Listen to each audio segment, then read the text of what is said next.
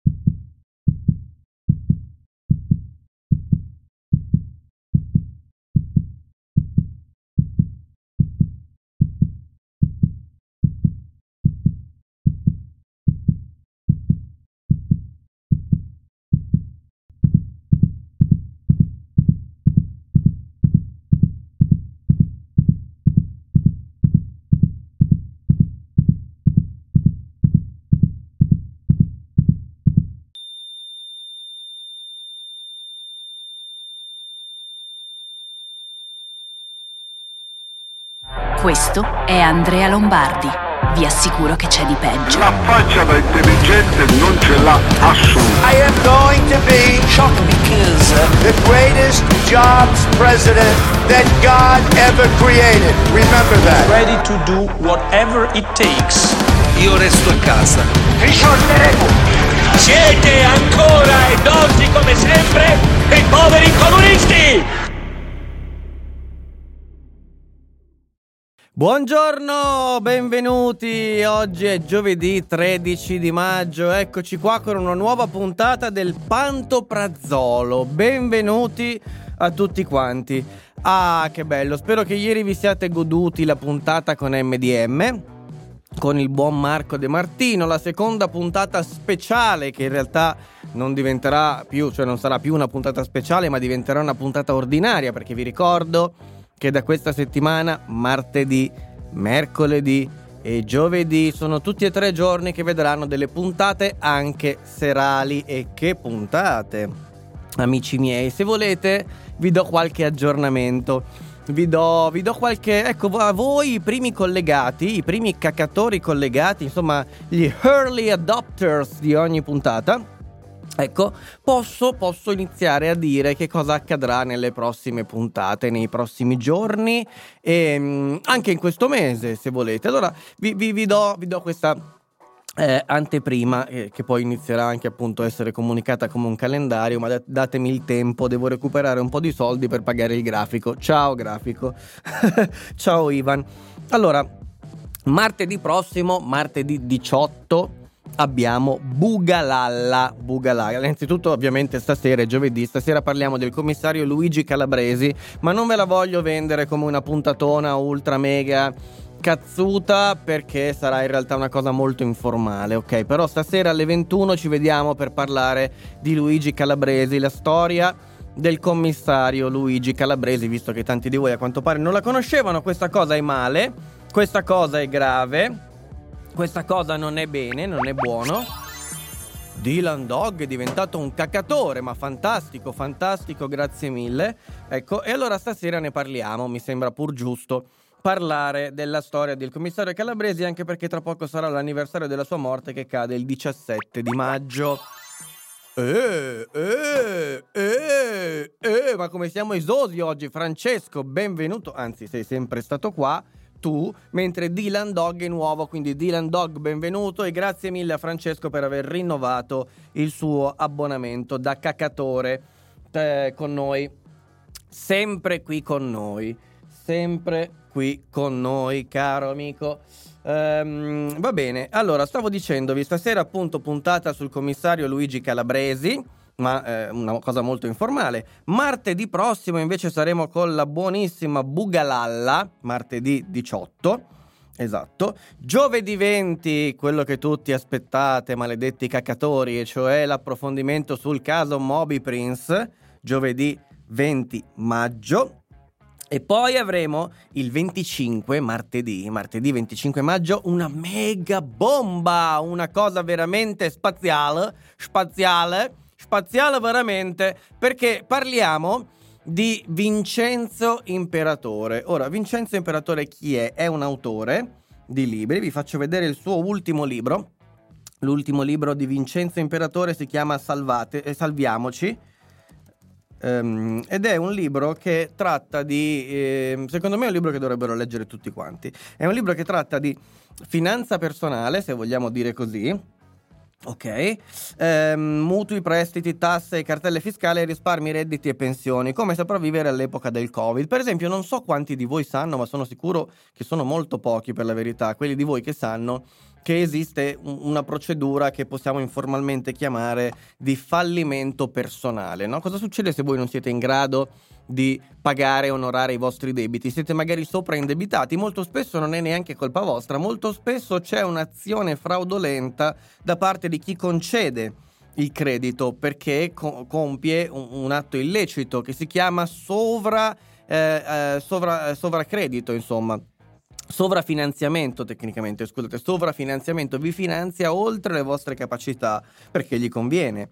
Naturalmente gli conviene chiudere un occhio, poi chiudere anche l'altro e darvi i soldi perché eh, così poi gli pagherete gli interessi. Ecco, eh, in questo libro, e Vincenzo Imperatore ci spiegherà tutti gli strumenti per difendersi, tutti gli strumenti che le banche usano per incularci, detto in maniera molto eh, comprensibile e, e tecnica quindi il 25 di maggio vedrete che ci divertiremo, ma il 27 ci divertiremo ancora di più. La settimana che, da, che, va dal 24 al 28 di maggio sarà una settimana di bombe, perché il 27 avremo qua Fabrizio Gatti. Chi è Fabrizio Gatti? Io mi auguro che lo sappiate. Um, io uh, sono abbastanza certo che chi di voi mi segue da più di qualche settimana si ricorda della storiella mh, dei pipistrelli che cacano in faccia ai cinesi mentre questi cercano di togliergli con il cucchiaino dal culo i virus per studiarli. Ecco, questo aneddoto che non è un aneddoto in realtà è certificato e storicamente eh, vero, veritiero, è raccontato e l'ho preso anche io dal libro L'infinito errore di Fabrizio Gatti, la storia segreta di una pandemia che si doveva evitare. Peraltro tra poco vi farò vedere come anche oggi ormai anche quotidiani come il Corriere della Sera sono diventati dei complottisti evidentemente, eh, perché anche oggi il Corriere della Sera riporta effettivamente più o meno la stessa teoria, e cioè assolutamente sì, si poteva evitare il disastro del Covid, ma pensa un po', pensa un po'. Ecco, ce lo racconterà e ce lo spiegherà Fabrizio. Gatti, oh, oh, oh 100 bits, grazie mille. Allora, ecco, eh, alla fine sono riuscito ad ottenere la presenza di Fabrizio Gatti, vedi, stalkerare paga. Stalkerare paga. Intanto finisce qua, nel senso che vi anticipo le puntate fino appunto alla fine di maggio, ma poi sappiate che è già in cantiere, sono già in programma tante altre belle cose, quindi tante altre belle cose arriveranno. Tenetevi pronti e state pronti a riceverle tutte quante. Ah, molto bene, molto bene, molto molto bene. Fatemi leggere un po' la chat. Ok, fatemi leggere un po' la chat. Ciao Giluca, buongiorno a te. Ciao Elin, buongiorno Araxis, benvenuto, buongiorno, buongiorno cacatori, siamo tutti qua, tutti pronti, tutti assolutamente pronti per fare i cacatori. Uh, Arangino, Merde in sacchi, buongiornissimo, perfetto, buongiorno Francesco, uh, Dani, Pattoletta, Klaus, ciao Klaus, Sgara Sgara, ciao a tutti, oggi Andrea tocca a me portarti in macchina. In che senso? Ah no, ok, ho capito. Uh, mi state ascoltando dalla macchina. Ho capito. Buongiorno a tutti i caccatori. Dani ci manda 50 pantoprazzoli nel maialino, fantastico. Uh, viaggi con me. Ah, ok, va bene. Uh, ciao Dani, Luca Red Bull, ehm, Prime, bravissimi. Ciao, buongiorno. Buongiorno Morgan, uh, Emanuele, buondì, oggi lo possiamo chiedere senza farti incazzare. Quando ci parti, parli della Moby Prince, ah, mi fate incazzare comunque, non preoccupatevi, però la risposta in questo caso è il 20 di maggio, quindi perlomeno abbiamo una risposta. E la cosa è ottima direi, ottima direi, ottima, molto molto ottima. Um, Uh, ciao Luca, è da stamattina che mentre lavoro ti sto ascoltando recuperando le vecchie puntate e sono riuscito a riabbonarmi. Fantastico, grazie mille. Allora, Dani, devo recuperare la seconda parte, mi sono abbioccato come una mummia croccante, ma attenzione a nominarla. Attenzione a nominarla. Moby Prince arriva, arriva, tranquilli. Puntatona stasera, non troppo in realtà, ripeto, una cosa molto informale, non aspettatevi fuochi d'artificio. Um, Dori, eccoti, benvenuta. La conosco questa procedura perché ho sentito parlare, mi manda Rai 3. Nessuno ti sa dire nulla a riguardo, ho chiesto al patronato ma non sanno niente. Alla fine ti devi rivolgere ad un avvocato spendendo soldi che non hai. Um, ti spiegheremo cioè ovviamente lo farà lui, io so già la risposta perché ho letto già il libro, o almeno ne ho letto una parte, ehm, vedrai che questo problema in realtà eh, non esiste, nel senso che si risolve anche abbastanza facilmente, è piuttosto condivisibile l'idea del ma scusa se io non ho soldi, che cazzo pago un consulente? In realtà è tutto assolutamente fattibile, tranquillo che arriveremo a spiegarti tutto di come la cosa funziona e di come la cosa eh, può essere tranquillamente gestita gestita. Ci arriveremo. Quella con gatti sarà la puntata dell'anno, può essere. In viaggio anche posso mandare pilloline. Sì, sì, sì, sì, dall'app si può fare quasi tutto, in teoria, poi però non funziona un cazzo. Stai andando a casa, bene.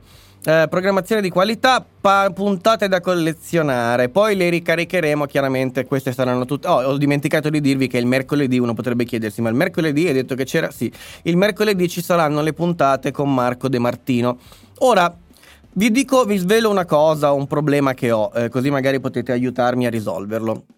Il problema è la, um, dire, è che devo trovare un nome per due format nuovi. Abbiamo il Pantoprazzolo, che è la rassegna stampa, poi ci serve un nome altrettanto d'impatto per le interviste e un nome altrettanto d'impatto per gli approfondimenti. Quindi scatenatevi se avete delle idee. Scatenatevi Carioca89, benvenuto! Benvenute. Anche io vorrei man- monopoline da toccare. No, guarda, è una gran rottura di cazzo, ma poi c'è tutto nella mia testa. E girare per sentirmi artefice di qualcosa, anche eh, finte andrebbero bene. Mi sono sopravvissuti quelli della Moby Prince. Eh, vabbè, eh, vabbè, vabbè, vabbè, vabbè. Vabbè. Va bene, questo è, quindi aspetto i vostri grandi consigli, eh, de, eh, le proposte in, in realtà per questi due format, le interviste da una parte e dall'altra gli approfondimenti. Ma bando alle ciance, basta con le palle. Ricordo a tutte le persone nuove che ho anche un canale YouTube dove non ci sono semplicemente i ricaricamenti di queste live, ma contenuti originali. Trovate tutti i link su www.nonocapito.it www.nonocapito.it Bene, iniziamo come sempre, come al solito, dalla politica. Ah, la nostra sacra, bella, bellissima, fantastica politica. La nostra politica è la cosa che ci interessa di più, non è vero? So che questo è falso per la maggior parte di voi, lo so benissimo, ehm, però ci dà sempre dei sacri spunti da cui iniziare la discussione e a cui appendere la puntata come si fa con un chiodo e un calendario. Ok?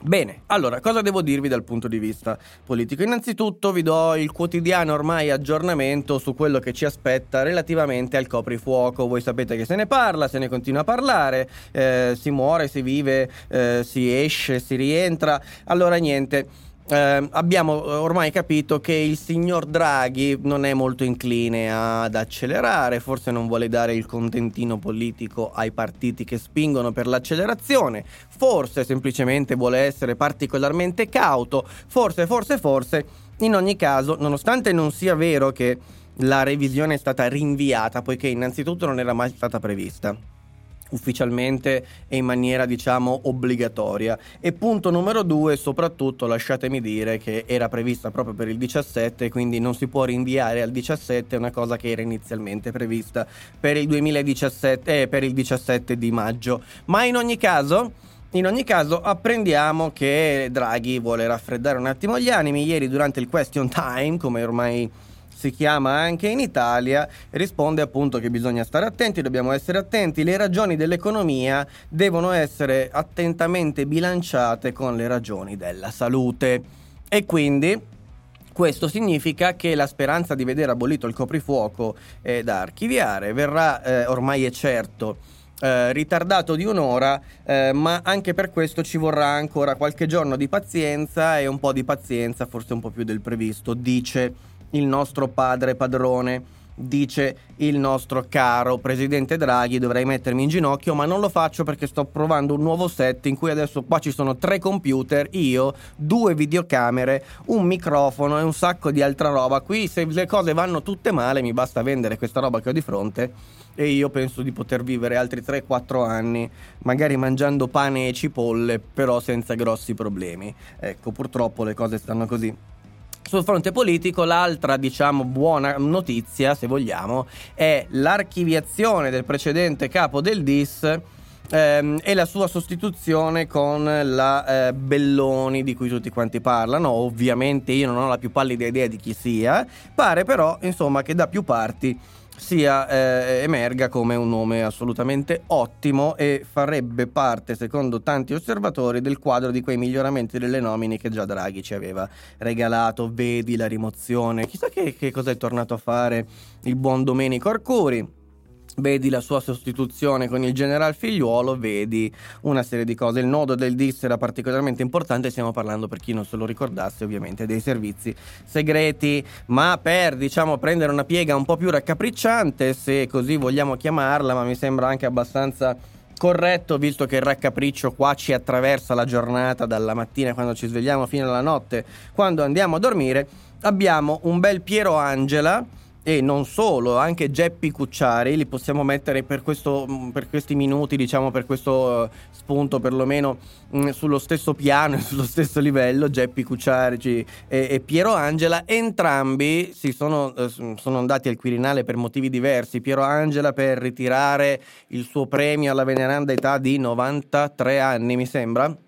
E cioè è stato nominato Cavaliere di Gran Croce, l'onorificenza più alta tra le onorificenze civili della Repubblica Italiana, nominato da Mattarella, e come ringraziamento ha fatto tutto un bel discorso al presidente chiedendogli praticamente di ricandidarsi e di fare altri sette anni di mandato al colle al Quirinale e invece eh, Mattarella risponde di no. Lo stesso appello glielo rivolge, glielo rivolge anche Geppi Cucciari che per fortuna è dimagrita così riesco a distinguerla dalla Murgia. Non faccio body shaming, ci mancherebbe, ma io avevo grandi difficoltà ogni volta che la vedevo mi pigliava una sincope perché la scambiavo per quell'altra e quindi mi, poi mi rischiavo di insultare persone che poverette non c'entravano niente non c'entravano niente. Fatemi un po' leggere però le vostre reazioni. Caprone di montagna, eccoti qui tra i tuoi simili. Ecco, non siamo tutti di montagna, ma siamo certamente tutti caproni, questo è assolutamente realistico. Fatevi leggere un po' vostri, eh, le vostre reazioni a questa prima parte assolutamente raccapricciante della giornata. E già che ci siamo, fatemi controllare un dettaglio tecnico. No, ma allora siamo proprio delle caprette. Ah, ok, 6.500, perfetto, molto meglio così molto meglio così. Vi do un po' più di qualità oggi.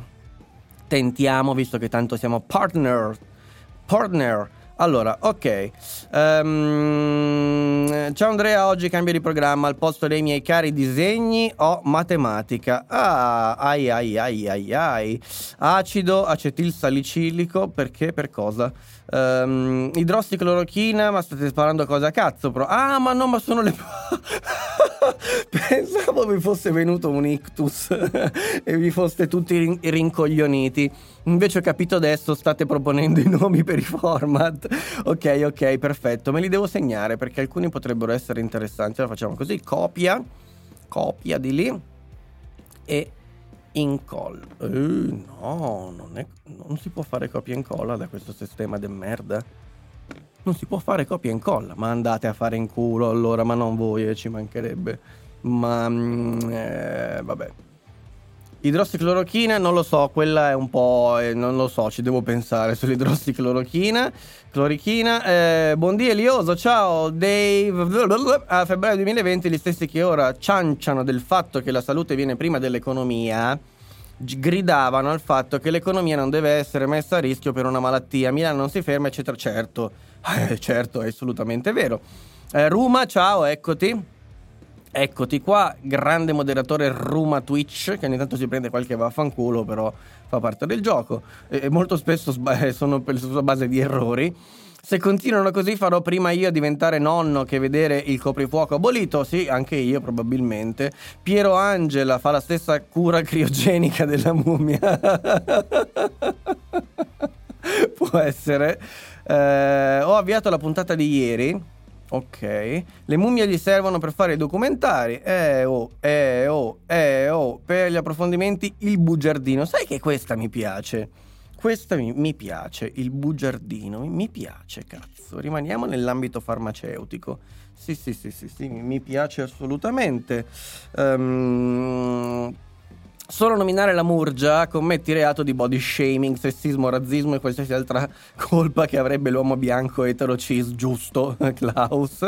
Scusate, ma per i cacatori ci vuole Imodium. Ah, ah, però Imodium non è che posso interv- intervistare, non so, chiamo Carlo Cottarelli. Ve- ve- professore, ve- può venire. Poi Imodium è un nome commerciale, attenzione, quindi non possiamo usarlo. Mentre Pantoprazolo è il nome della molecola ok? Eh, il Malox, per esempio, è l'equivalente, che è il pantoprazolo, è nome eh, commerciale di quella molecola lì. Eh, non necessariamente Malox è una classe di, di farmaci diversi, eh, e quindi, eh, quel, però c'è tra, tra, i vari tipi di Malox c'è anche il pantoprazolo. Nel buco del cult, eh, per gli approfondimenti e teste di capre per le interviste. No, no, no non, non scaviamoci la fossa da soli. Per approfondimenti acetilcisteina tiopentale. Oh, ma ne sapete, eh? Non ne, sa- ne, sapete. Non somministrare ai minus abens. Questa potrebbe essere eh, una, un'aggiunta sotto. Ottimo. Togli il non. Da, da dove? Ah, somministrare ai minus abens. Enterogermina. Il bugiardino è perfetto. Secondo me il bugiardino ci sta. Sì, sì, sì. Controindicazione, approfondimenti. Eh, figata al bugiardino, anche a me non dispiace. Dissenten, maron. Mi hai ricordato che devo pre- prendere il Gaviscon, maledetto Gerd, Dio, eccetera. Effetti collaterali, Dio, Smectal al posto di... Io ci sono un sacco di cose che io non conosco queste cose. Eh, oppure il lattobacillo. Va bene, eh, usciremo da qui tutti infetti. Eh, però io ho istantaneamente deciso che gli approfondimenti saranno il bugiardino, mi piace questa roba, mi, mi piace. Ora ci serve il nome per le interviste, ci serve il nome per le interviste. Uh, la divisa mi fa paura, cheat la murgia, sì. Esatto. Allora, riabbassiamo leggermente perché a 6k e mezzo è troppo, proviamo a 6000. Uh, 6000, sì, ok. Sto giocando un attimo con OBS per trovare il compromesso migliore. Dani, ti sei aggiudicato un premio, sei già nel club. Uh, se non lo sai, mandami una mail. Il dio Smectal è un antidiarroico. Ho capito.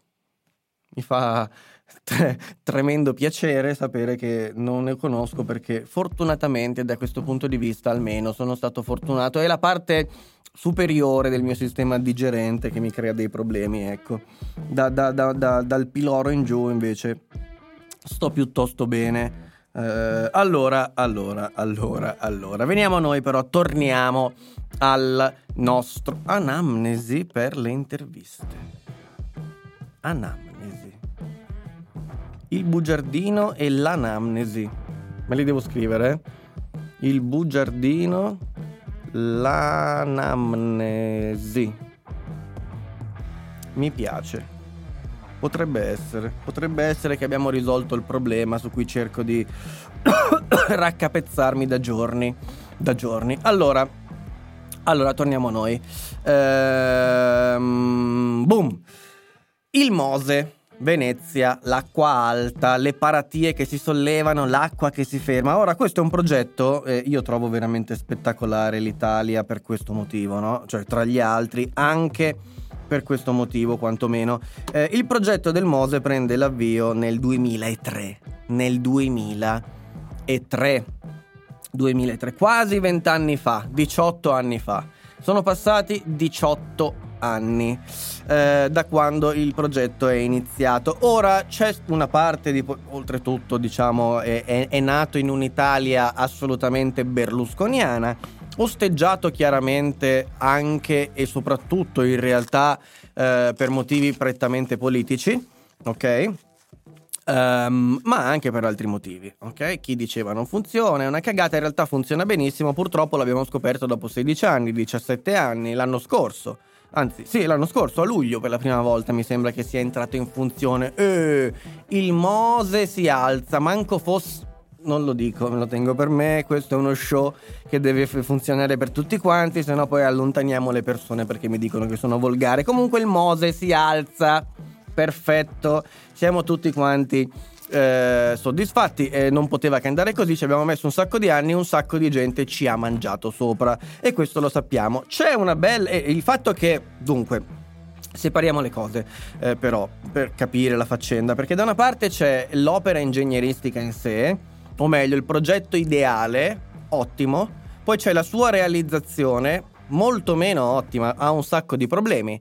Non ci si spiegano alcune scelte tecniche, dico banalmente le cose più stupide ehm, ed evidenti che ho letto, ci si chiede perché sono state utilizzate delle cerniere saldate, per esempio, quando si potevano utilizzare cerniere in fusione. La differenza è sostanziale ed è sostanziale perché tutto questo non sta sulla terraferma, non sta in un ambiente protetto, non è al chiuso, è dentro all'acqua è dentro al mare e quindi diciamo che eh, le, le saldature sono considerate un punto problematico perché sono un punto dove si possono concentrare ossidazioni e quindi ruggine e quindi poi portare alla rottura del manufatto. La cosa è problematica, è stata fatta questa scelta, non si capisce esattamente perché. Ok, cioè, ci sono mille spiegazioni, però quindi questo già ci differenzia dall'opera ideale. L'opera ideale, ottima idea, funziona perfettamente, deve essere fatta, realizzazione, come al solito, molto più merdosa. Ehm, e poi però c'è un altro lato della medaglia Ok, l'altro lato della medaglia è il, la corruzione che ci sta intorno alla, alla, realizzazione dell'opera, il fatto che determinati lavori vengano appaltati a determinate aziende, il fatto che poi interviene la magistratura ed è sempre un casino capire perché interviene la magistratura, cioè non si sa se la magistratura in questi casi interviene perché deve fare eh, pulizia rispetto a situazioni corruttive o di sperpero di denaro pubblico o di inefficienze oppure intervenga perché magari non è stata selezionata qualche azienda amica di qualche amico, parente, portaborse, usciere del palazzo in cui vive qualche giudice. Purtroppo l'Italia è questa roba qui e quindi finisce tutto a schifio. Ora, il fatto che l'opera sia buona, certo, di per sé, almeno idealmente, ma anche tutto sommato nella sua realizzazione pur con i problemi, non significa e non è sufficiente per giustificare il fatto che debba andarci bene tutto. Per carità, ci mancherebbe, è giusto indagare, è giusto che ci siano le inchieste giornalistiche e ce n'è una, secondo me, in questo caso particolarmente ben fatta, diciamo in un filone, ecco, almeno questo pezzo sicuramente interessante, eh, sul Il Fatto Quotidiano, che vedete qui.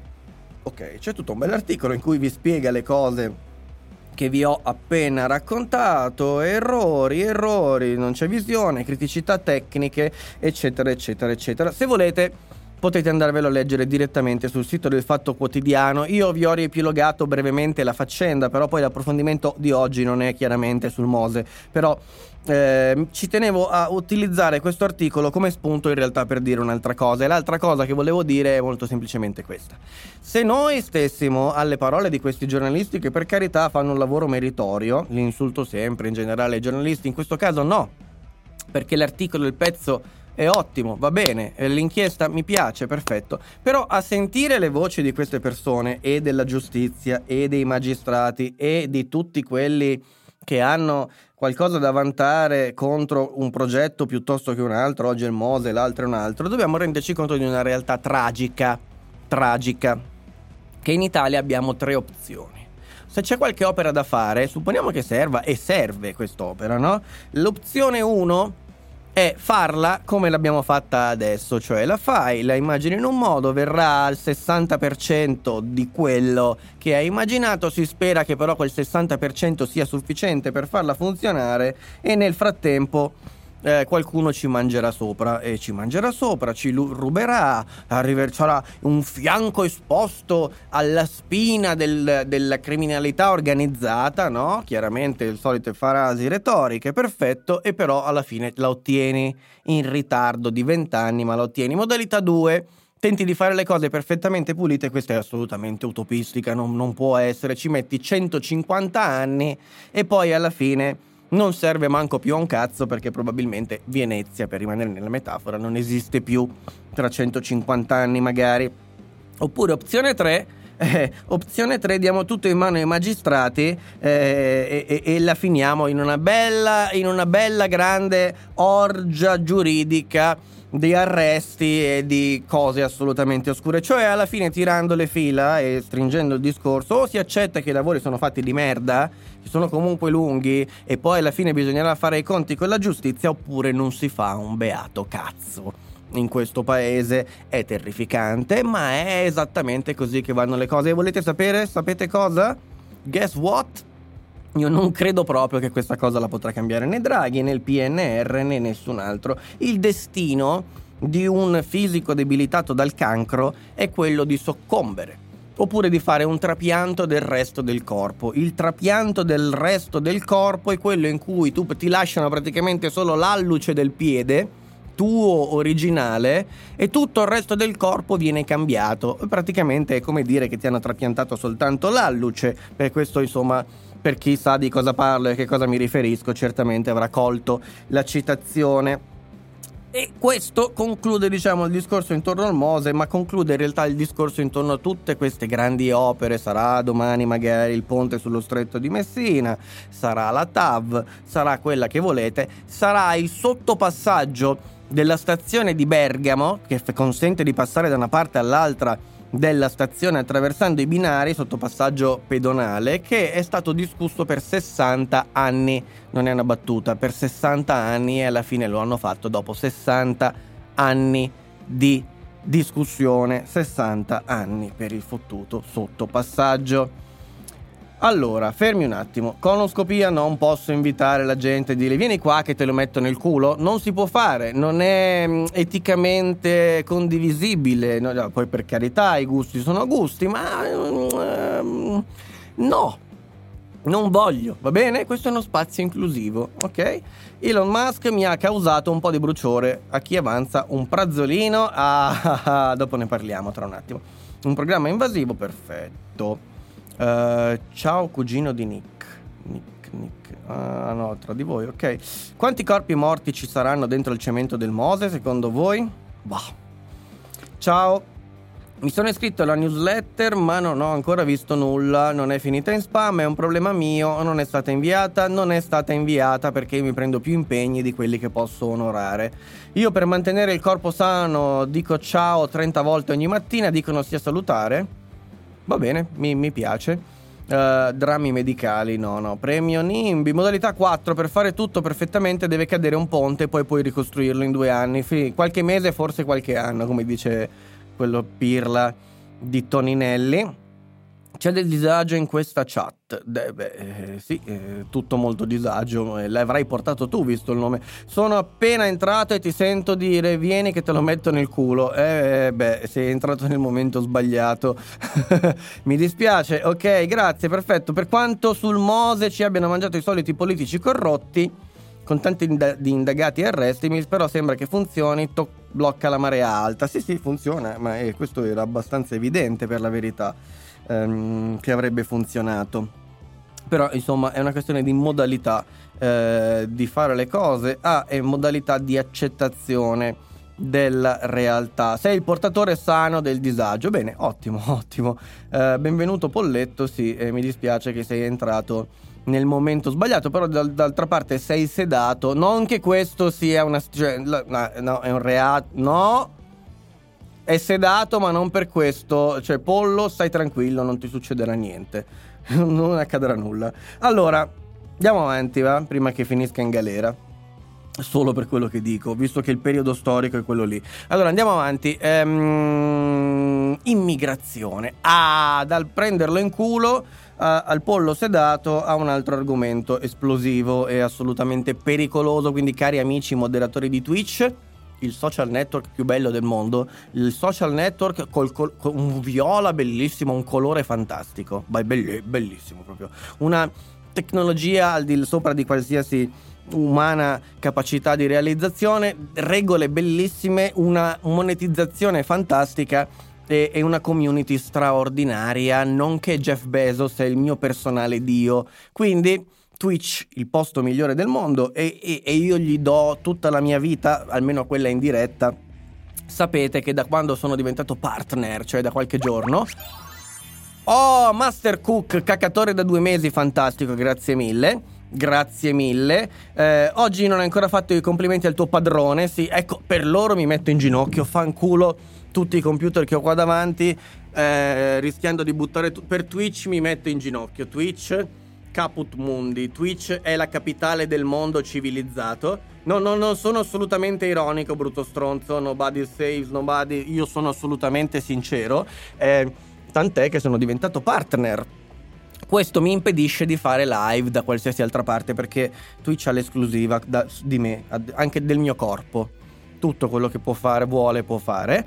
Um, eh, cosa volevo dire? Mi sono perso parlando della bellezza di... Potremmo fare... D'ora in poi il Pantoprazzolo potrebbe diventare un format di, di resa di grazia a Twitch. A Twitch ci vediamo qua per un'oretta e mezza e glorifichiamo questa, questa cattedrale eh, immensa e tutta arzigogolata costruita per noi tutti. Noi siamo felici soltanto perché siamo qua su Twitch. Per un attimo mi è sembrato di vedere Brunetta. Ottimo. Va bene, comunque a parte il fatto che io renda grazia a, a, a, questo straordinario social network che mi permette di, di liberamente esprimermi e investire per realizzare qualcosa di tutto mio, quella era l'altezza Draghi per Twitch, dovresti scendere altri 5 cm, giusto? Um, inginocchiatevi tutti, maledetti sacchi di merda, ogni volta che nomino la parola Twitch, come dice giustamente Pattoletta, una funzione in onore di Twitch. Sì, una, è, una, è la, la, messa, ti sei imborghesito, non ti riconosco più, non sono più rock, non sono più metal, eh, ma in realtà volevo parlarvi di un'altra cosa. Ah, l'immigrazione, giusto, che cosa mi, mi ha distratto. San Jeff e San Bezos, noi ci prostriamo. Bravi, bravi, fate così. Twitch ha anche l'esclusiva sul tuo culetto Uh, certo, Twitch ha l'esclusiva su tutto, quello che vuole e io gliela firmo senza neanche leggere, gli firmo tutto, tutto, tutto, tutto quello che vuole. Sono assolutamente serio. Um, Barnier, ma Michel credo che si pronunci Barnier, che è il capo negoziatore dell'Unione Europea nell'ambito della Brexit, lo sapete no? Eh, è colui che ha fatto il tira e molla ridicolo assolutamente patetico con Boris Johnson nell'ultimo periodo e con tutti i premier che si sono susseguiti fino a Boris Johnson, ok? Um, per trattare appunto le condizioni di uscita del Regno Unito dall'Unione Europea. Boom, Michel Barnier. Bene, questo signore, che non è esattamente diciamo né Orban né non so come si chiami il presidente della Polonia, né Matteo Salvini, Giorgia Meloni, um, la Le Pen, niente di tutto questo, ok? È diciamo uno di quelli che fa parte dell'intelligenza europea. Dice, questo signore dice, due punti testuale, bisogna sospendere, bisogna sospendere l'immigrazione per 3-5 anni. Perché l'immigrazione è anche motivo di reti terroristiche che si infiltrano nei flussi migratori. Ah, ma seriamente?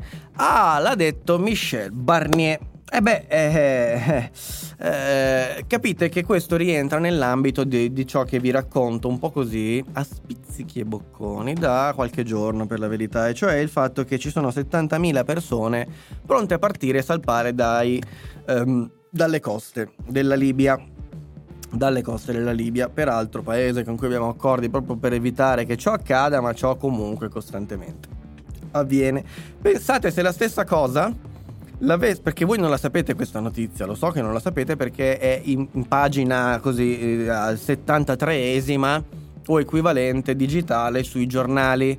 Ehm, pensate se la stessa cosa l'avesse detta un Orban a caso, o un Salvini a caso, o un, eh, un altro considerato fascista a causa che si trova al momento in qualche ruolo di comando in Europa sarebbe successo il finimondo. E in realtà il finimondo non succede proprio perché questa esternazione eh, scioccante per la fonte diciamo arriva da uno di loro. Il sussidiario che è un giornale che come sempre io eh, vi consiglio un giornale online che a mia volta mi è stato consigliato dal mio amico Franz dal mio amico Franz, eccolo qui, dateci, dategli una possibilità. Ci sono dei begli approfondimenti con interviste sempre di altissimo livello a persone di alto livello e anche oggi è così. Infatti oggi, eh, nell'ambito appunto di questa notizia che vi ho appena dato, intervistano il professor Paolo Quercia, docente di studi strategici dell'Università di Perugia, esperto di questioni internazionali. Gli pongono alcune domande, no? Dal punto di vista ovviamente tecnico relativamente all'immigrazione ehm, gli fanno domande sul rischio terrorismo lui risponde che in realtà non è perfettamente d'accordo con Barnier perché ehm, sì diciamo che può esserci la possibilità in cui ci siano delle infiltrazioni ma sono per l'appunto infiltrazioni perché le dinamiche del terrorismo e quelle della migrazione sono completamente diverse. Si dice invece perfettamente d'accordo con tutto il resto e ne dà delle spiegazioni anche tecniche cioè dà delle spiegazioni tecniche eh, sia sulle eventuali connessioni eh, che ci possono essere fra l'immigrazione e la sostenibilità della politica migratoria. Adesso non sto a entrare nei dettagli perché è una grande palla eh, da fare adesso in una rassegna stampa e quindi non in un approfondimento, ma vi consiglio di andarvelo a leggere quando posso vi consiglio i pezzi che trovo interessanti visto che normalmente quello che faccio io è insultare i giornali poiché 9 su 10 ma fatemi dire anche 99 su 100 si meritano solamente degli insulti. Allora quando trovo qualche articolo che vale la pena di essere letto ve lo segnalo. E in questo caso l'ho già fatto per ben due volte quest'oggi. Uno col fatto quotidiano una con il sussidiario che mi sento di consigliarvi comunque come testata a prescindere da tutto il resto. La notizia però rimane se questa esternazione l'avesse fatta chiunque altro, a quest'ora staremmo già ascoltando il finimondo avanzare. Perfetto. Ehm, ah, Enzo, hai ragione, mi dimentico sempre il tuo nome eh, e non mi ricordo mai che sei tu. Comunque, vabbè, qui è una grande cacciara. Twitch, l'unico dio a cui vale la pena rendere grazie, giusto? Um, sacrifichiamo il vitello grasso. Eh, sì, meno male che sono dimagrito. Grazie Twitch, perfetto. Andrea Lombardi, mai su Twitch. Cosa mi sono perso? Eh, eh, ti sei perso che ho sentito, ho sentito le monetine d'oro tintinnare e quindi sono qui. Uh, ma è lo stesso streamer che pochi giorni fa sputava fuoco e fiamme su Twitch dicendo che era più restrittivo di, di YouTube o è il suo gemello turbo capitalista liberale. Mai detto mai detta una cazzata del genere. Ma, ma mai detta. non so di chi parli. Non so di chi parli. Eh, mangiamo il vitello, perfetto. Eh, questo è pazzo. Hai parlato di Israele nei giorni scorsi? No, non c'è granché da dire. Da una parte ci sono dei eh, fanatici religiosi che in nome del loro Dio sterminano e ammazzano chiunque si muove, dall'altra non lo so, fate un po' voi, poi mettete voi le etichette dove volete, perché dall'altra ci sono i, i loro rispettivi, diciamo, speculari, es- esattamente. Uno ammazza l'altro perché gli hanno ammazzato i profeti, l'altro ammazza il primo perché, perché sì, per- perché no, anzi, perché no. Quindi non saprei proprio che cosa dirvi, sinceramente. Eh, l'hanno già accusato di razzismo. Chi? Bipensiero europeo. Eh, sospendiamo l'immigrazione, mandiamo una circolare al Medio Oriente. Twitch è come l'inquisizione spagnola. Se sgarri i termini del contratto ci saranno delle punizioni corporali. Può essere. Può essere. Um, spargiamo volantini con i biplani sulla Libia. Mi sembra ottimo. Ottimo, molti atti terroristici vengono fatti, aia, vengono fatti da seconde generazioni in, il cui, indica un fallimento di integrazione per via di un'immigrazione in gran volume che non ha permesso un'adeguata integrazione e mantenuto una disparanza socio-economica. Um, sì, certo, sono d'accordo, mi sembra realistico. Sono arrivato a 37.000 pastiglie, state calmi perché tra poco vi do anche modo di spenderle. Uh, perché non ti inginocchi più quando parli di Draghi? Ti meriti 10 Mario Draghi nostro, giusto? Uh, non l'ho mai detto, infatti, non l'ho mai detto. Io adoro Twitch. Beh, ovvio che se la cosa l'avesse detta un Salvini lo avrebbero messo in croce. Ricordiamoci che il nemico è la non sinistra. Bravo Klaus. Esatto, ottima citazione, peraltro.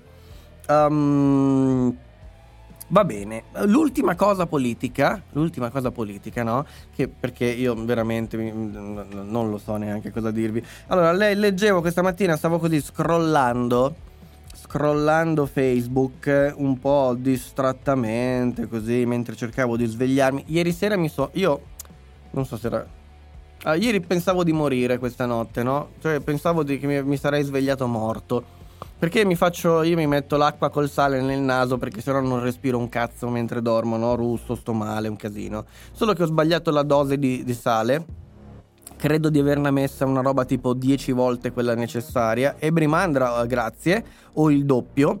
E credo di essermi cotto il cervello con il sale. Sicuramente si conserverà per tanto tempo nello stato attuale, si mettono le cose sotto sale quindi eh, però è, è, è un'esperienza che dalle allucinazioni inserirsi dentro al corpo una sostanza così salata come praticamente super satura di sale. Pensavo di morire. Letteralmente ho detto adesso mi farà, ha fatto un buco, scolerà il cervello come agli egizi, mi uscirà dal naso, mi troveranno domani stecchito così, o, o, chissà quando mi ritroveranno, neanche domani, era impossibile oggi. Vabbè, comunque, fatto sta che non è accaduto per ora. Per ora, questa mattina però ci ho messo molto più del solito nel risvegliarmi perché avevo ancora un, un, la narice trapanata il famoso sale in zucca. Bravo Ruma, però il same mi sa che toglie eh, il sale, credo che per osmosi faccia defluire tutto quello che c'era, quindi oggi mi sa che non ne ho più. Ok, nella testa, è colato tutto insieme a quello che mi sono infilato nel naso. Quindi questa mattina svegliandomi così, o cercando di farlo quantomeno, io stavo leggendo su, su, su, mm, su Facebook e mi sono imbattuto in questo post in questo post. Eccolo lì, lo vedete già, no? Uh, è una confezione di medicinali, questa, prezzo 4.263,52 euro. Ok, la vedete? Questa è una confezione di, non so, pastiglie o cosa, in che forma siano, comunque 4.263,52 centesimi. Ok, che cos'è? Che cos'è? Leggo quello che c'è, la descrizione che c'è a corredo del post. Uh, tal Leonardo Cecchi, che rende pubblica questa fotografia, che non so chi sia questo signore, però comunque dice: Oggi con la CRI, non Cristina, la Croce Rossa italiana, ovviamente, sono andato all'ospedale San Giuseppe di Milano a prendere dei farmaci per un paziente, per una paziente oncologica di Como che grazie a Dio sta vincendo la sua battaglia. Vabbè, va bene. Dice, quello che vedete è il prezzo della scatola, sufficiente, cioè anche per il contenuto spero, non solo la scatola, e, per un mese di terapia. Ok, quindi 4.000 euro al mese. Tutto a carico del nostro sistema sanitario nazionale. Ottimo, perfetto. Que- quanti di quelli, poi eh, qua arriva l- l'attacco, no? L'attacco Quanti di quelli che passano per questa pagina, per voglia o per sbaglio, sarebbero in grado di sostenere una spesa simile una volta al mese? E per quanti mesi? Ecco, quando tagliano la sanità, quando vengono presi le, con, le, con, le, mani nel sacco, salvo poi recitare alla perfezione la parte dei martiri perseguitati, pensate a questa scatola. Ok. E poi viene aggiunto a corredo, diciamo, di questa descrizione. Um, grazie per questa testimonianza, il valore incalcolabile dell'avere una sanità pubblica. Preserviamola perché è uno dei beni più preziosi che abbiamo. Ora, poi ci sono tutta una serie di commenti che vi evito di, leggerli, di, di leggervi perché sono assolutamente raggelanti, raccapriccianti. Allora, io sono basito quando leggo queste stronzate, ma non perché abbia qualcosa in contrario o cosa, perché sono letteralmente stronzate. Qual è il tema che poi è uscito dalla discussione intorno a questa fotografia, no? Che in Italia noi diamo per scontata questa sanità pubblica, diamo per scontata queste cose che sono bellissime, assolutamente. No? E, il, il pensiero alla base è che chi non si può permettere di pagare 4.200 euro al mese per, per, una cazzo di scatola di pastiglie, allora senza la sanità pubblica morirebbe. Che è un po' come pensare, oh, mi hanno tirato sotto con la macchina, non posso più camminare e adesso mi hanno dato un milione di euro e viva l'assicurazione pubblica. Ma non esiste maledetta testa di cazzo. Infatti quella è un'assicurazione privata che ti ha risarcito il danno. Cosa sto cercando di dire e di comunicare? Che l'ignoranza e la stupidità, l'ottusità di mente nel pensare che qualcuno può non pagare 4.000 euro al mese perché c'è la sanità pubblica è una stronzata, è una riduzione di una cosa assolutamente complessa in una battuta stupida e cretina. Ora, non sto dicendo che uno debba essere necessariamente contro la sanità pubblica o che debba essere abolita. Sto dicendo che quello che fa la, la sanità pubblica è quello che fa qualsiasi assicurazione privata, e cioè può pagare 4.000 euro al mese a questa persona perché non li deve pagare a me per ora almeno. Ok? O quando li dovrà pagare a me, non, lo, non, li dovrà pagare a qualcuno di voi. Perché dovesse pagarli a tutti quanti e ce l'avremmo leggermente nel culo. Ce l'avremmo leggermente nel culo perché diventa insostenibile. Quindi c'è una scommessa alla base della sanità pubblica, no? La scommessa è: tutti mi danno un centesimo e a una percentuale piccola di questi tutti io dovrò pagare centinaia, migliaia, miliardi di euro, ma ho centesimi da miliardi di persone.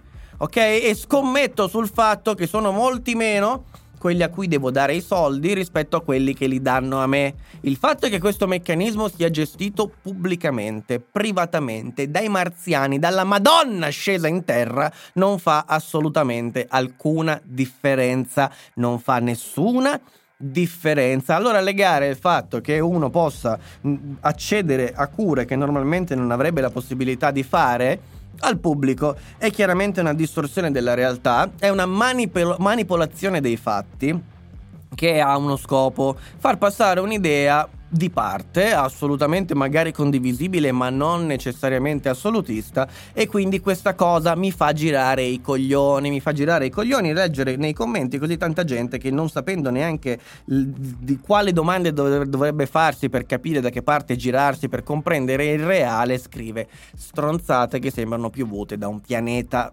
alieno assolutamente alieno alla terra. E allora va bene, tenetela. Poi sono per carità la parte delle mani nel sacco. Eh, pienamente condivisibile, ma la conclusione non è per niente condivisibile. Il fatto che ci sia questo pensiero alla base e che sia così diffuso è qualcosa di veramente stupido, patetico, visto da fuori è assolutamente patetico. È proprio, eh, il termine giusto è patetico, patetico, sì, lo trovo patetico.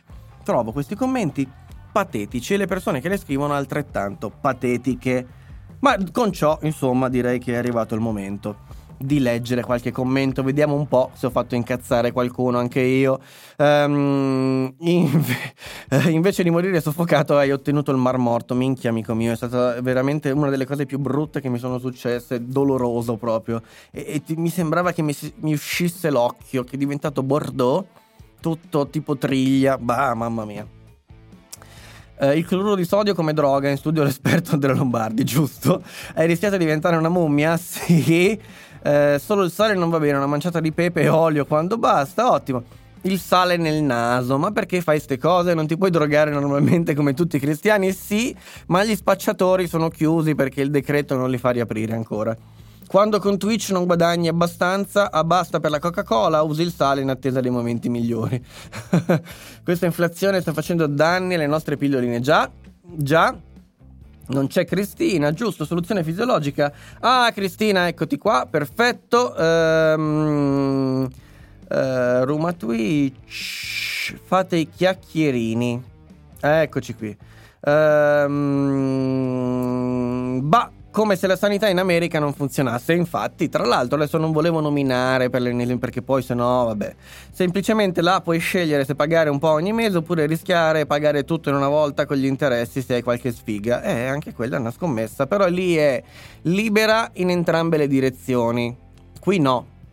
Io non sono libero di scommettere, è solo chi tiene in mano il banco che scommette. Io non posso.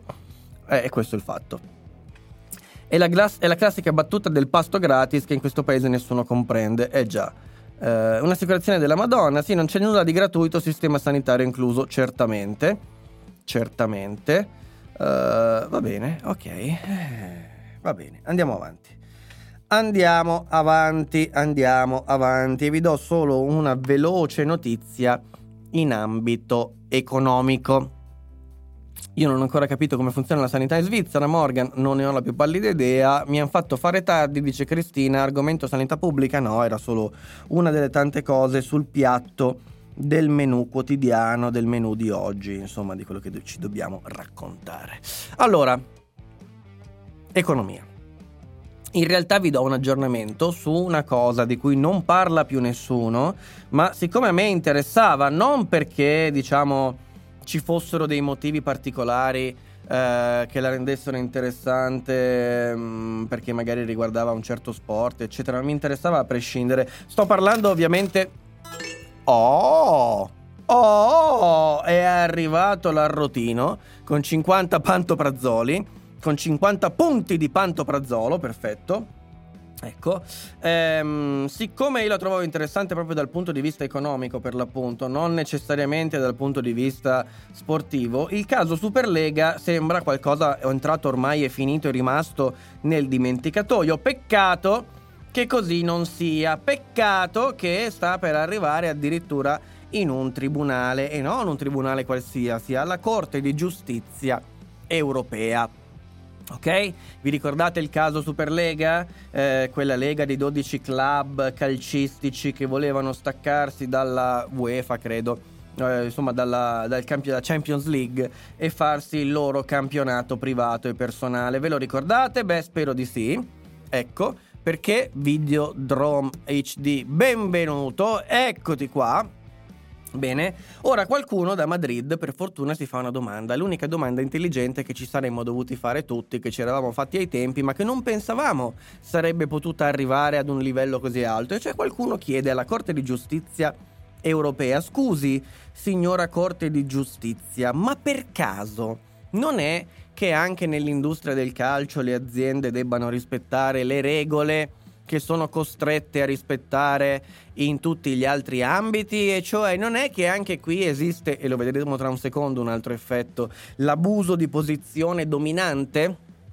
Non è che anche qui la UEFA eccetera eccetera eccetera abusano di una posizione dominante e quindi eh, distorcono il mercato e annullano, abbassano la concorrenza. Qualcuno, meno male, se lo chiede e porta il caso alla Corte di Giustizia europea, al contrario di come ce la saremmo aspettata tutti quanti. Ora sarà interessante osservare questa risposta che probabilmente è banale e scontata, nel senso che è molto difficile che la Corte intervenga per eh, restringere il campo di azione di queste grandi concentrazioni di potere, perché lì ci sono i veri eh, centri di potere, lì ci sono le vere concentrazioni, i veri monopoli e quindi immagino che sia praticamente scontato un giudizio a loro favorevole, ma è sempre interessante osservare quando queste cose arrivano al pettine e qualcuno deve ufficialmente dare una risposta. Quindi è una bella notizia che vi do così di passaggio per tutti quelli che tengono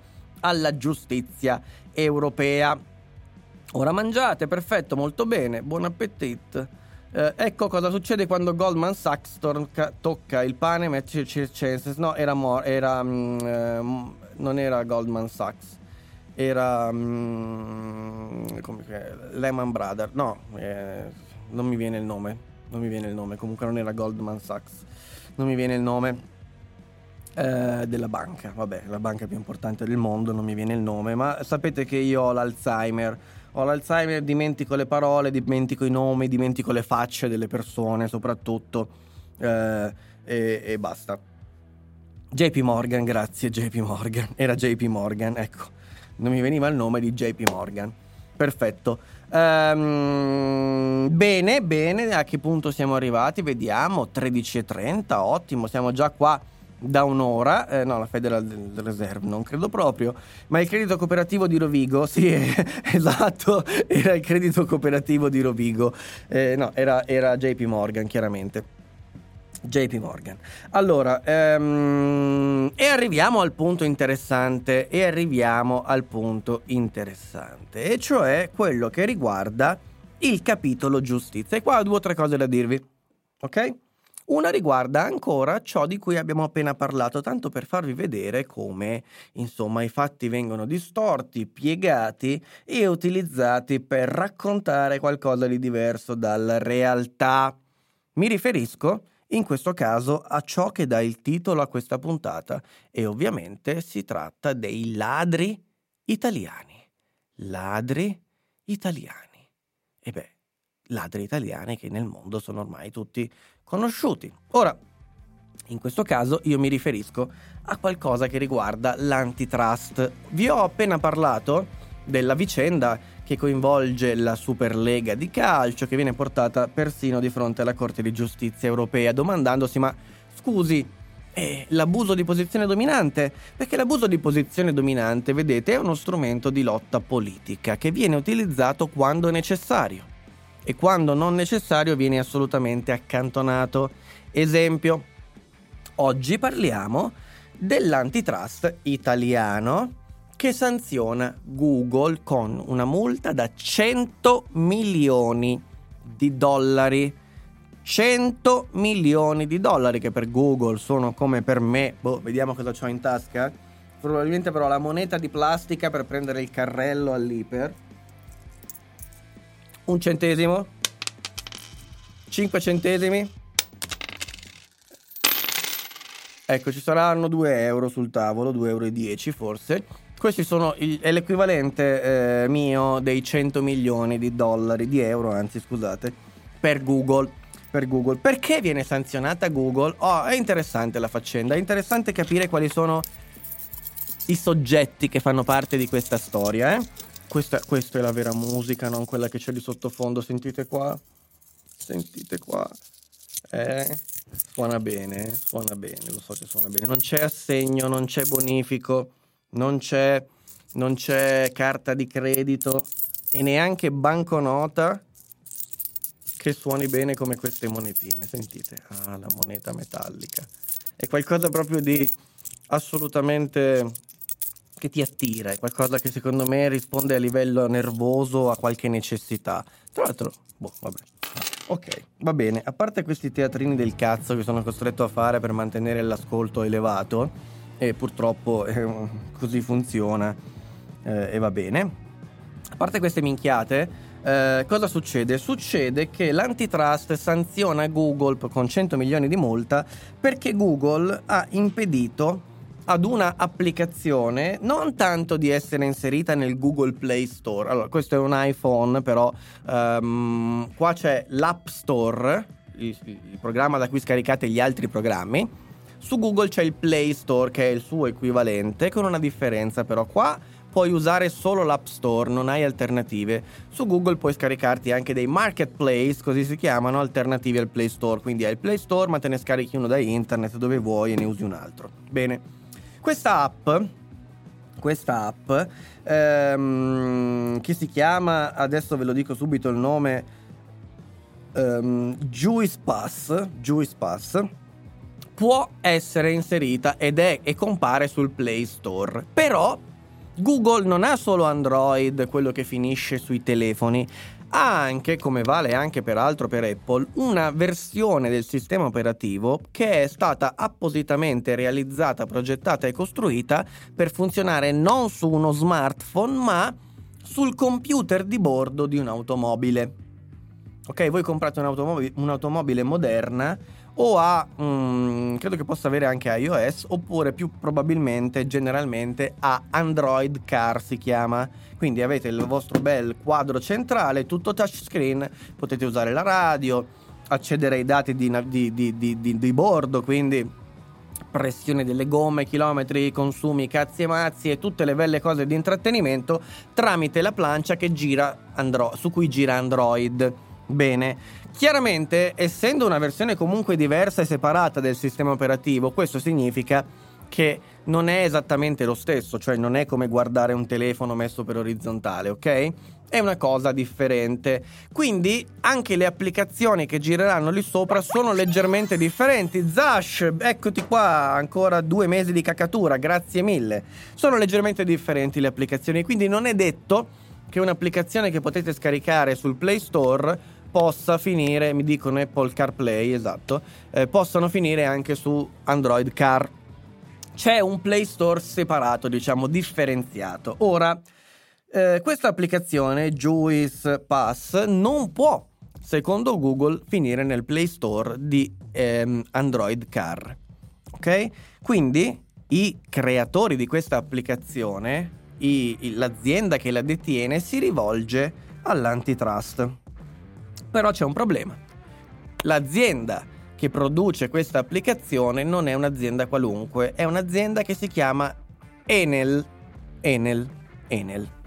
Un'azienda di Stato di fatto, è un'azienda privata, di diritto privato, così come lo è la RAI, anche l'Enel lo è partecipata e controllata dallo Stato e abbiamo un antitrust che si deve pronunciare tra due soggetti, uno privato americano, l'altro privato italiano, ma controllato dallo Stato con i soldi pubblici, lo stesso ente che dà potere a lui. E il risultato è che l'antitrust sanziona per 100 milioni di euro Google perché ha impedito a questa applicazione di finire su Android Car. Capite in che stato ci troviamo? Perché dico questo? Semplicemente perché il motivo è sempre lo stesso. Il motivo è sempre lo stesso che aveva portato l'antitrust europeo a sanzionare Google perché preinstallava le sue applicazioni nei dispositivi, a sanzionare Google ed Apple per abuso di posizione dominante sui loro App Store e il risultato... Oh, Legion of Doom, Doom eh, 39, due mesi di cacatura, grazie mille anche a te, grazie mille anche a te. Eh, vi ricordo che dovete rinnovare manualmente l'abbonamento se vi siete iscritti e abbonati con Amazon Prime gratuitamente, quindi utilizzando i soldi di Jeff Bezos, quelli che la Commissione europea, l'antitrust, non gli ha ancora tolto, finché non glieli toglie li possiamo usare noi, perfetto. Bene, eh, no, Enel ed Eni non sono la stessa cosa, Ovviamente non lo sono. Um, e questa è la notizia, diciamo, di oggi, che se volete è, è, raccapricciante come tutte le altre, ma fa incazzare. Fa incazzare perché queste spiegazioni sono sempre claudicanti. Quando viene sanzionato un colosso come Google o Apple in base a, presunto, a un presunto abuso di posizione dominante per l'utilizzo dei suoi sistemi di ehm, applicazioni, tanto più che Android è anche un sistema operativo open source, tanto più che Android prevede anche l'installazione di marketplace differenti da quelli ufficiali, tanto più che oltretutto, essendo anche che in questa sentenza viene riportato che Beh, siccome Android copre tre quarti, mi sembra, eh, dei, o due terzi dei dispositivi mobile, allora alla luce di questa affermazione mi chiedo e mi chiederò quando sarà il momento come faranno a sanzionare Apple visto che è la, te- la fetta minoritaria, ma sicuramente troveranno una spiegazione anche per questo. Staremo un attimo a vedere. Staremo un po' a vedere. Um, vediamo un po'. Um, panchina, grazie. I ladri italiani o gli italiani ladri? I ladri italiani. La multa dell'AGCM, sì. Mi viene in mente la scena di Austin Powers. La UEFA ha sempre abusato del suo potere, può essere, io non seguo tanto. Non esistono ladri italiani, sono tutti stranieri, quelli italiani ormai sono tutti al governo. Quella è la monetizzazione di YouTube, sì, esatto, quei pochi centesimi, sì. Uh, le lire suonavano molto meglio, ma con i bitcoin questa roba non la puoi fare, giusto? Uh, questo delle monetine è uno sketch degno di Mario Giordano. giusto, donato. Apple CarPlay, bravo, esatto, grazie. Le interviste le puoi chiamare prognosi riservata? Uh, no, credo che userò cos'è che era l'anamnesi, mi piace. Enel e Denil non sono la stessa cosa. Eh, rinnovo abbonamento, grazie mille. Eh, praticamente una nuova era del mercantilismo, sì. Giusto, io sulla mia macchina voglio l'app di Enel per controllare la mia bolletta mentre guido. No, ah, non ve l'ho detto. L'app in realtà ha uno scopo, non è, non è, per quello. È per trovare le colonnine di ricarica delle automobili elettriche. Ok, quindi ha senso che stesse, aveva senso che stesse sull'App Store, sul, sul Play Store uh, di, di, Android Car. Però poco cambia.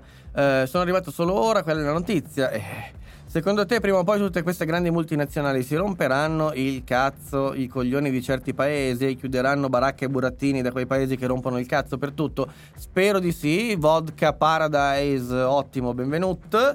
Eh, sì, mm, e il problema è che non, non, credo, no, non credo che chiuderanno baracche e burattini. Io al posto loro, se fossi appunto nelle vesti, soprattutto di Mark Zuckerberg, perché? Perché ha 30, quanti anni ha? 36 adesso forse? Uh, 4 anni più di me, 37 anni, è già troppo tardi. Con tutti i soldi che ha, io me ne sarei sbattuto proprio il cazzo. Romp- hai ragione. Hai ragione, è un abuso di posizione dominante. Facciamo così: d'ora in poi dall'Europa non è più accessibile Google, eh, Facebook. Ma per voi lo faccio, eh? No, no, no, avete ragione, non voglio venirvi a disturbare. Dal giorno alla notte proprio così. Trum, giù. Giù, basta. Voglio vedere che cazzo vendono tutte le aziende di merda italiane, tutte le aziende di merda tedesche, francesi, belghe, che cazzo vendono quando si basavano sulla pubblicità di Facebook. Invece da un giorno all'altro, tac, andate a fare in culo, basta, rinuncio ai miliardi, non ci siamo più. Poi cosa fanno? Mi, mi incriminano per abuso di posizione dominante perché me ne sono andato? Perché ho smesso di operare in un mercato? Perché sono uscito da un business, cosa fanno? Mi arrestano e mi portano a lavorare bastonandomi e mi espropriano tutto. Oh, ma guardate quanto mi diverto. Sarei morto. Se fossi Zuckerberg mi avrebbero ucciso. Ma sicuro, eh? Sarei morto, sarei già sottoterra. Eh, non mi è chiaro come mai Google abbia impedito il funzionamento dell'applicazione, perché gli va così. Semplicemente. I soldi che gli arrivano superano le rogne, sì. Perché gli va così o perché non vuole un concorrente con Google Maps, banalmente. Uh, come l'S lunga che ti vende i suoi fagioli e non quelli di un'altra marca. Antitrust sanziona Google perché non include su Android Auto un'app di Enel per le auto elettriche. Sì, abbiamo appena spiegato. Per gli approfondimenti, le endoscopie gastroscopiche... No, no, mi, mi, fa, mi fa orrore quel termine. Eh, non è che ciò che accade con il mercato cinese fa troppo gola, sì. Se l'app di Enel era per le colonie delle auto elettriche, Google deve ritenersi fortunata se non l'hanno accusata di voler impedire l'avanzamento delle auto elettriche per aiutare l'ambiente. Sì, hanno fatto esattamente quello. Eh, è una delle motivazioni della sentenza il fatto che stesse minando il, il mercato delle automobili elettriche. Ci hai preso perché è, è parte della notizia. Eh, Google Maps integra già le colonnine di ricarica ed è il motivo principale per chi usa Android Auto. Enel non vincerà mai. Tornano a fare inserzioni sui giornaletti nei bar. Sì, eh, auguri. Ma chi è questa immagine? È Corrado? No, non è Corrado. Uh, va bene, va bene, va bene. Allora, allora, allora, altre novità inquietanti dal caso Gervasoni e non solo, dal caso Gervasoni e dal caso Francesca. Um, quando carica vi dirò il cognome, aspettiamo. Totolo perché non me la ricordo mai. Ok. No, l'avevi sparta per assurdo, ma ci hai preso perfettamente. Allora, parla Gervasoni, il professore che ieri o l'altro ieri è stato perquisito in casa um, dai carabinieri del Ross perché aveva dato a Mattarella del eh, capo del regime della sanitocrazia, una roba del genere, ok? Um, bene, adesso parla e dice giustamente, da storico vi do di questa vicenda, il primo dato di contesto è quello che ci troviamo di fronte a una grave crisi interna della magistratura, dice Gervasoni, una sorta di guerra civile, addirittura arriva a dire. Eh, un altro dato è che non è la prima volta che qualcuno viene indagato per vilipendio, è successo anche recentemente, ma si sta alzando il tiro colpendo figure più note collocate in una certa area politica, perfettamente vero. È vero. Ehm, sostanzialmente quello che si apprende oggi e ci sono dei particolari inquietanti. Si scopre, per esempio, e ce lo dice il buon Luca Donadel che riporta a sua volta eh, le parole del professor Sinagra, che è il difensore, l'avvocato difensore di Gervasoni e di Francesca Totolo, si scopre che la perquisizione era finalizzata al sequestro di tutti i mezzi informatici, telefoni, computer tutto compreso, ok? Perché? Per eh, acquisire anche tutte le conversazioni WhatsApp. Perché le conversazioni WhatsApp? Se il reato contestato è il vilipendio, Ok, e quindi si indaga su quello. Come mai la procura chiede il sequestro delle conversazioni private, della corrispondenza privata? Lì non c'è un luogo in cui si può compiere il vilipendio. Il vilipendio è soltanto ovviamente eh, compiuto quando il fatto è compiuto pubblicamente. Ok? Non può essere vilipendio se io e uno di voi privatamente parliamo dei cazzi nostri e, vi, e, e, e vilipendiamo si può dire. Comunque insultiamo, offendiamo il decoro di Mattarella o del Presidente della Repubblica in generale. Allora è un particolare inquietante perché da quel fatto si cerca di scavare all'interno di vicende che non c'entrano nulla. Uh, capite che sembra una sorta di intimidazione. Un'intimidazione. Poi scopriamo qualcosa di ancora più inquietante, se possibile, e ancora più interessante se possibile, e cioè che il PM, il PM a cui è affiliato questo caso, si chiama Eugenio Albamonte, che è quello che ha firmato il, pre- il decreto di perquisizione di Francesca Totolo, immagino anche di Gervasoni, che è il titolare dell'inchiesta su Casa Pound ed è lo stesso che esterna la sua appartenenza politica, questa è la bandiera dell'AMPI postata il 25 aprile su tutti i suoi canali social. Ok, ora rendetevi conto di una cosa. Eccolo qui, eccolo qui, vedete Eugenio Albamonte, il PM è lui, è lui. Bene, rendetevi conto del potere, guardatelo bene, guardate e capite il potere che ha in mano questo signore, ok? Il potere che ha in mano questo signore. Questo signore ovviamente lo fa, oh per carità, eh, io so benissimo che qui, io so benissimo che qui sono destinato a finire in carcere, però lo devo dire lo stesso, mi dispiace, non posso evitarlo. Questo signore certamente con, tutta, con tutto il rispetto della legge, delle procedure, e nel pieno esercizio della sua funzione e di, di, di, tutti i suoi diritti, un giorno si sveglia e per motivi che un giorno conosceremo, dice: mm, Adesso andate a perquisire questi signori, gli sequestrate tutto quello che trovate perché hanno scritto male di Mattarella. E poi gli sequestriamo anche tutta la corrispondenza privata perché vogliamo vedere se l'hanno scritto veramente soltanto perché così era il loro parere o perché c'è una rete criminale di persone organizzate che vogliono attentare alla figura di Mattarella. E quindi il signore, dopo che il 25 aprile posta sui suoi social network la bandiera dell'AMPI, dice vabbè, eh, facciamo questa indagine e cerchiamo di capire che cosa sta accadendo in Italia e se c'è qualche organizzazione criminale che agisce nell'ombra che deve essere sottoposta a qualche altro controllo o intervento giudiziario. Io so benissimo che dire queste cose fa rischiare di, di, di svegliarsi un mattino, magari alle 4 di notte, con pistole e torce puntate in faccia, è gente che ti mette con la faccia contro il muro e che quando ti gira per ammanettarti ti dice che non li devi guardare in faccia e devi tenere lo sguardo basso e poi magari ti prendono, ti portano per qualche ora in qualche stanza dove qualche altro signore ti fa delle domande di cui tu non ne capisci il significato. So benissimo che mettersi contro i giudici significa morire, o in senso letterale o in senso figurato. Nella storia chi si è messo contro i giudici ha fatto sempre una brutta fine, vi do due nomi su tutti.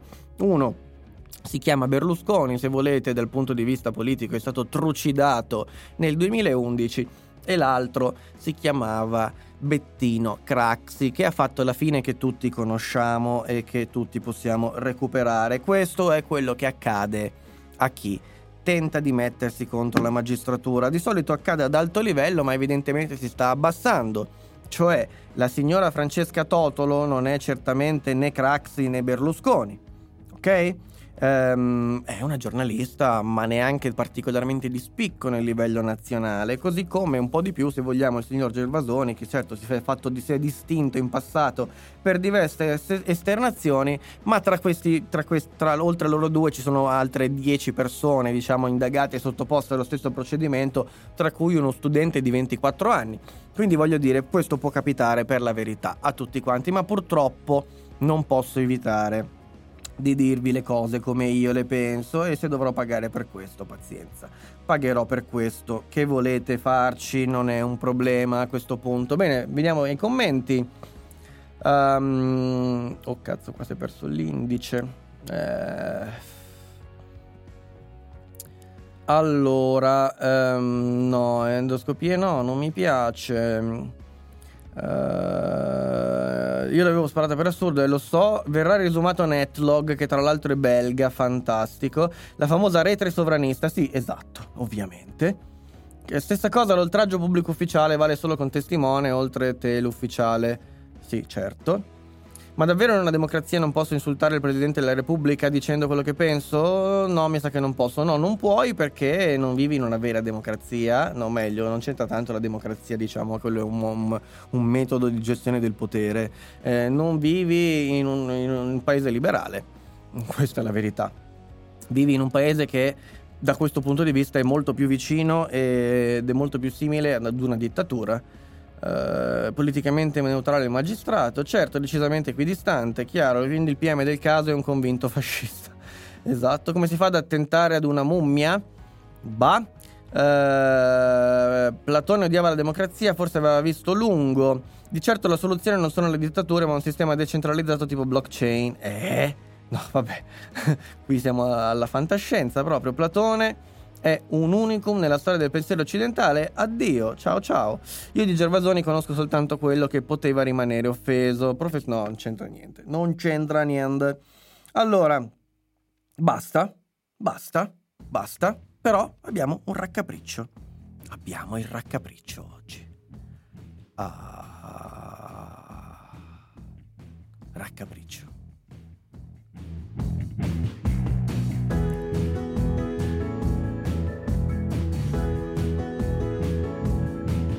Allora, allora, allora, allora. Il raccapriccio di oggi mi raccapriccia particolarmente, se devo essere sincero, lo trovo veramente agghiacciante. Abbia- eh, agghiacciante, veramente molto agghiacciante.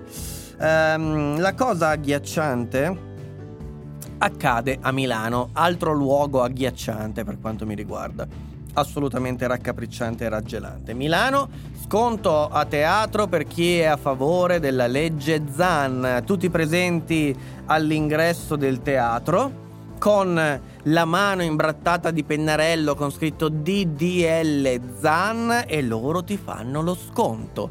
Entri scontato, entri pagando solo 10 euro di biglietto perché tu sei dalla parte giusta, tu sei un compagno e i compagni non possono pagare il prezzo pieno e gli altri sì. Allora, io non mi metterò qui a fare la polemica pecorara del ma è una discriminazione, ma non si può fare, non me ne frega un cazzo se non si può fare, non me ne frega un cazzo. Sapete perché? Perché mi avete rotto i coglioni per queste stronzate che si può fare, non si può fare, chi se ne frega?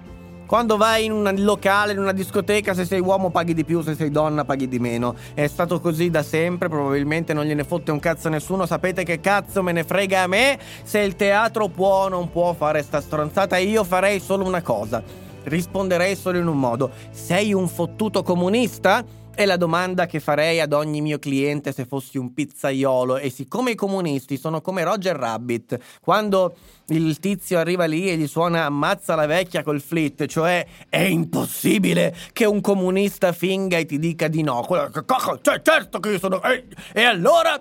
Certo che sono un fottuto comunista! E l'unica cosa che ti può rispondere è incazzarsi per farti capire che lui è molto più comunista di come tu non avresti potuto ipotizzare è proprio un richiamo assolutamente non, a cui non riescono a sfuggire, è, è un istinto pavloviano, è qualcosa che risponde al loro sistema nervoso più, più, più rettiliano, proprio quello assolutamente eh, primitivo, quindi non si possono sottrarre alla risposta certo col pugno alzato. E eh beh, allora gli dici la tua pizza di merda costa 100 euro, brutto stronzo.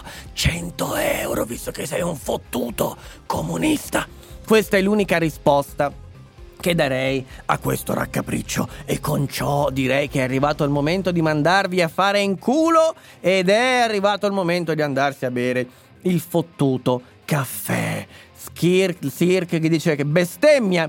E ha ragione, sono raccapricciato prima, perfetto, bello lo sfondo blu di sto cazzo, perfetto il dessert. Oggi, ho il raccapriccio, bene, top late stage capitalism, ok, giusto un po' di discriminazione, fantastico, che robe sono Cristina, questo è, bella manovra di marketing, esatto, Dio LGBT, ottimo, beh mi sembra abbastanza scontato, ah! quindi avere idee particolari hanno risvolto economico. Certo, come quando io partecipavo alle manifestazioni studentesche il giorno dell'interrogazione corretto. La citazione di Robert Rabbit mi ha fatto ridere. Bene, ecco in quel momento il pizzone in faccia mano aperta. No, perché qua siamo contro la violenza, tutte le forme di violenza, salvo quella verbale. A tutti a bere il caffè, buon pomeriggio a tutti voi comunisti. Da oggi, quando per darti dello stupido ti dicono che dovresti andare a teatro invece di rincoglioniti con i videogame, potremmo rispondere: Non sono mica comunista, perfetto. Degli sconti me ne fotte sega, a mesa sul cazzo non pagare, non voglio simpatie quando pago, se no non ti pago. Pago tutto tutto. Allora, quando, quando ci sentiamo stasera, ore 21, con il commissario Luigi Calabrese a fare in culo tutti voi e altri. Buon caffè a domani, perfetto. Allora, come sempre, signori, come sempre, è arrivato il momento di dirci addio. E quindi, amen and a woman. Questa sera alle ore 21 qui su Twitch. Portate i vostri amici. Ciao.